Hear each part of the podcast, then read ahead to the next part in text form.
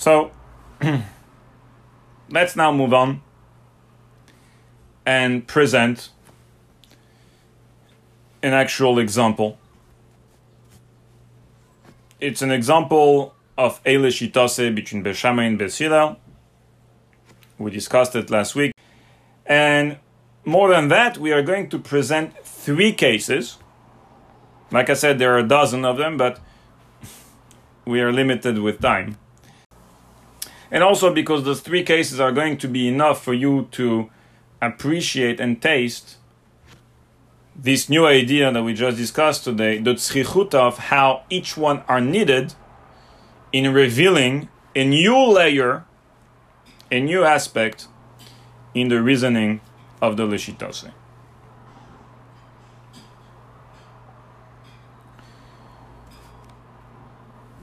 First machloket, first subject, Chanukah. We all love Chanukah. We all know about Chanukah. We have a mitzvah on Chanukah to light the Chanukah lights, the Chanukah candles.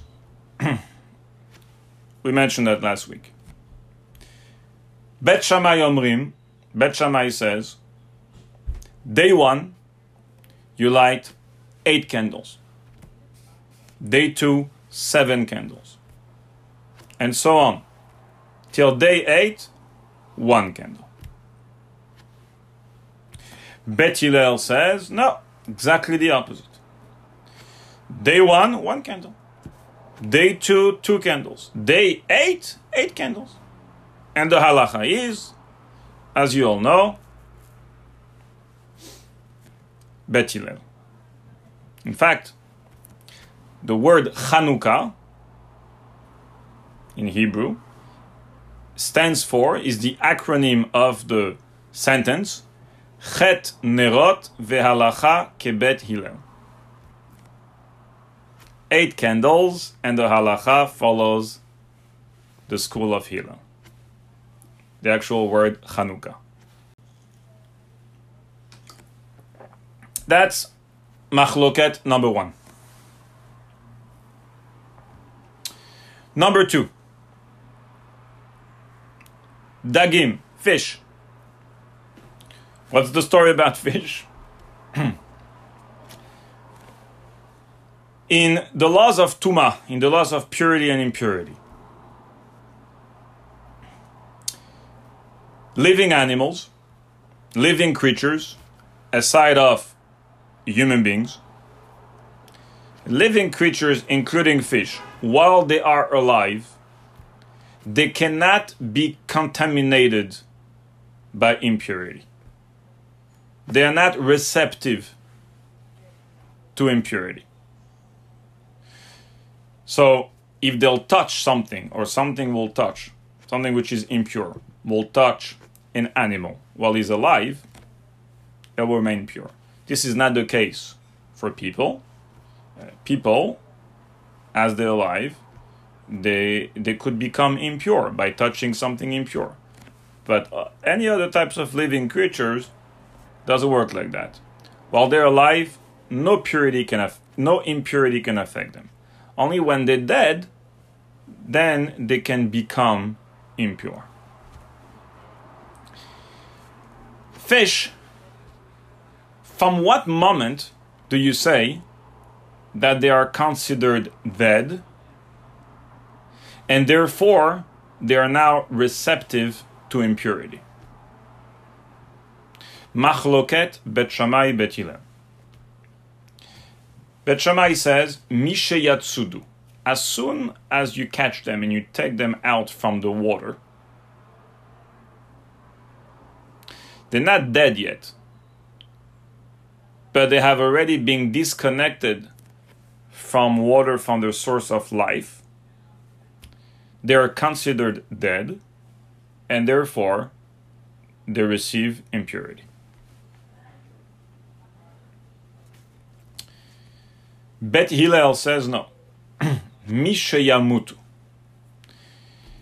It's only from the point on that they are actually dead so that will be few seconds, a few minutes after you take them out from the water when they are actually dead, now they, they are receptive to tuma. Before that, before that, I consider them still alive, and therefore they do not receive tuma then. That's machloket number two. Third machloket.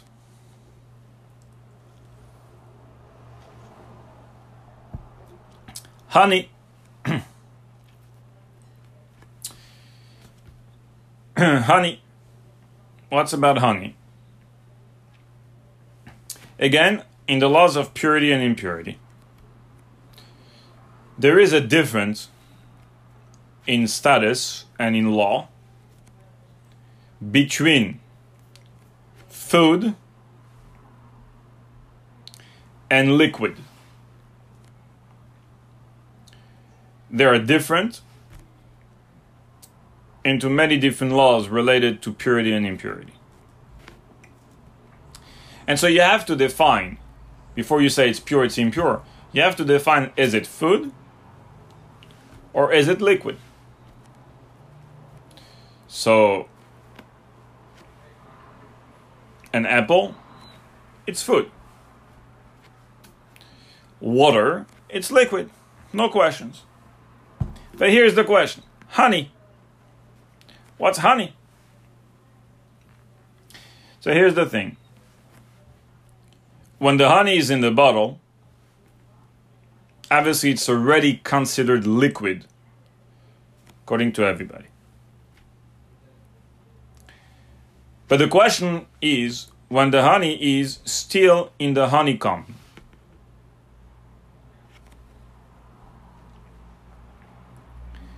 Then it's not yet liquid because, in order, in the process, or at least in the original process, to produce honey, after the bees are bringing the honey in the honeycombs, the way it works is, or the way it used to work, as the Talmud describes, they used to first bring uh, smoke, and the smoke would um, would get would would basically get rid of the of the of the bees. It would send the bees away, and then what would happen is the person would take the honeycombs and he would press them. And as he presses them, called risuk, then the honey would uh, would flow, and then the honey would come out.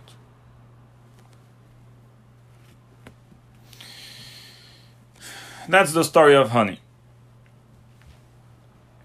The question over here is from what point on do you say honey is liquid? Bet Shammai says, while the honey is still in the combs, as soon, as soon as you have in mind, you decided that's it. I am going to get this honey out because Rosh Hashanah is coming. Although there is a long process until you turn this solid honey into liquid. You'll need to get rid of the bees. You'll need to, I forgot to tell you, warm it up a little bit. And then you're going to need to press it and so on. Bet Shammai says, moment you had in your thought decided you're gonna make, you're gonna get the honey out. That's it. From that on, from then on, it's considered liquid. Bet says, you may have thoughts, but right now it's solid. There's no liquid. Bet says, I hold that only after, only after you press, which is the last step, you press the comb, the comb. You, you, you press it, yeah? Schita. and the honey comes out, from then on, the honey is considered liquid. But before that, it's solid.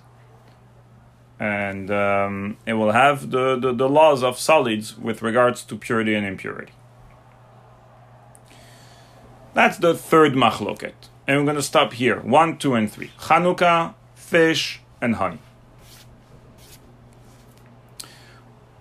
What's the underlying argument? Says the Rebbe, there is a leshitase between Bet Shammai and Bet Hillel. And the leshitase is the one we mentioned today briefly, last week as well. Just going to go back to it so you understand it well. There are two realities. Two real realities. There is the first one, the tangible one. The one you can you can touch and see, smell. The bepoel. We don't need to convince ourselves, we don't need to bring, bring any examples for us, people, to understand that this is a reality. Because we live in this world. We live in the world of the tangible. But then there is another reality. It's the potential reality. For us, sometimes we may think that the potential doesn't exist, it's just potential. No. The potential, says Torah, exists. Exists.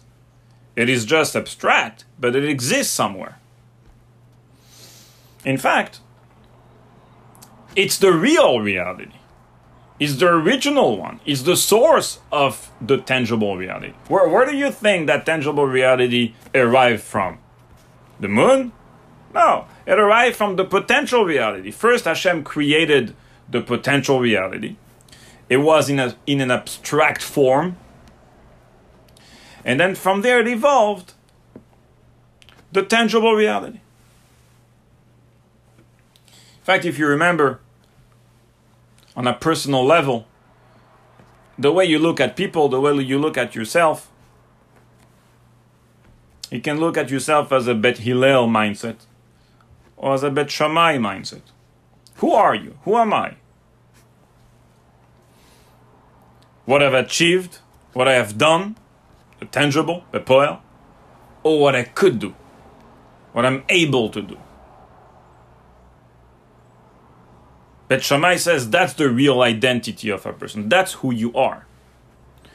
We said last week, if you remember, the Rebbe looked at every Jew with a Bet Shammai mindset. We looked at ourselves maybe as a Bet Hillel, but the Rebbe looked at us and he saw the good, the, the tremendous good, the tremendous potential within each and every one of us. And for him, that was the true reality. That's who you are. He always looked at you this way. So, Bet Hillel, he says always in halacha in Jewish law, when there is a conflict between those two realities, the tangible will be the deciding factor. Bet Shammai says no. Shammai comes from a, a, a higher world. He says, for me, the real reality is the bekoach, is the potential. That always will be the deciding factor for me. It will even override the tangible. And in fact, today, the halacha may be like Bet Hillel. But when Moshiach will come, we'll elevate ourselves to a higher world. At that time, the Kabbalists are saying, we will follow the opinion of Bet Shammai. Then we will see how the abstract is the real reality. And now the Rebbe brings us back to those three machloktot, Chanukah, the fish and the honey, and he says, if you take a look and if you see the underlying argument between those three machloktot, three subjects, is the same one. Chanukah. Day one. Says Bet how many days do I have now? Tangible. One. So I celebrate one. Bet Shammai says no. Now, in total, together with everything, the tangible and the potential, how many days of Hanukkah do I have? Eight. Say I have one, the tangible one. So this one I should celebrate it, but there is another seven. So today, in the world of the potential, I would say in total, how many how many days do I have? I have eight. So I celebrate eight days of Hanukkah. Think about that. For Bet Hillel, day one, you can only celebrate one day. For Bet Shammai, day, day one, really it's not day one. Day one is day eight. You celebrate eight days now. Day two, one day is gone. Now, how many days are? Seven. You celebrate seven. And so on and so forth. The real reality for Bet Shammai is the potential one, and it will be the deciding factor. Bet Hillel says no, only the poten- only the tangible. Day one I have one, day two I have two. That's it. Next machloket says the Rebbe. The fish, death, with regard to fish. From which point on do you say the fish is dead? Bet Hillel says, well, from the moment that he's actually, actually dead. That's all. There's no other way. Bet Shammai says, wait a second. No, no. For me, as soon as you take him out from the water, because potentially he will die, he will die. No other way. No source of no source of life. He's no way to live now. For me, he's dead. Ah, but he's not actually dead. Yeah, you're right. In the world of tangible, he's not actually dead. But in the world of potential, he's dead already. And so in that world, he's dead. And for me, that's the real world. So, says Bet Shammai, in halacha, in Jewish law, death for a fish begins from the point that he has no way to live. Bet Hillel says no. For me, death for fish begins from the point that he actually dies. Here you see again the thread. Finally, the third one the honey. And this one is also the same point, says the Rebbe. From which point on do you say that solid honey, which is in the honeycomb, became liquid or is considered liquid? Bet says, What's the question? When it's becoming liquid, it's liquid. When is it becoming liquid? Well, says Bet let me teach you how you make honey. There are all kind of steps. And the last step, when you actually press the honeycomb, the honey comes out now as liquid. Now it's liquid. Bet Shammai says, wait a second, wait a second, wait a second. From the moment on, in thought, you decided that you're gonna m- turn this solid honey into liquid honey in the world of thoughts, it was already honey.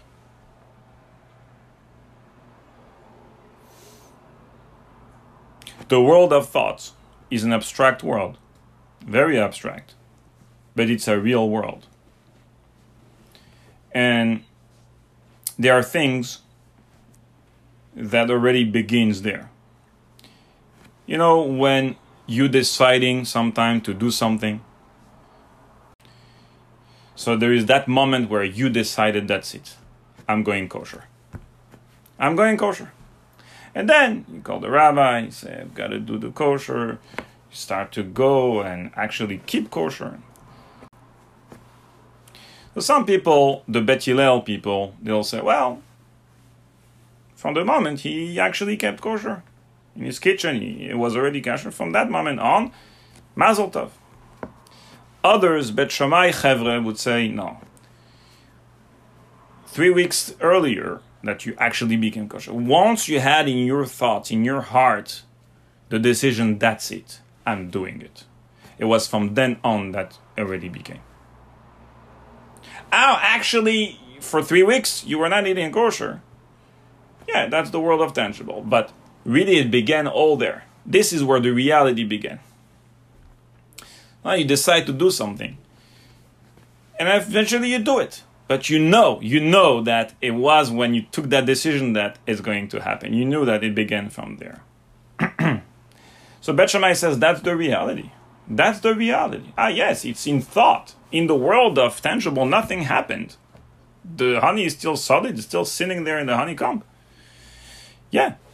But in a more abstract world, that's it. It's honey now. It's honey. Zeu, the guy decided it's going to make honey. It's honey.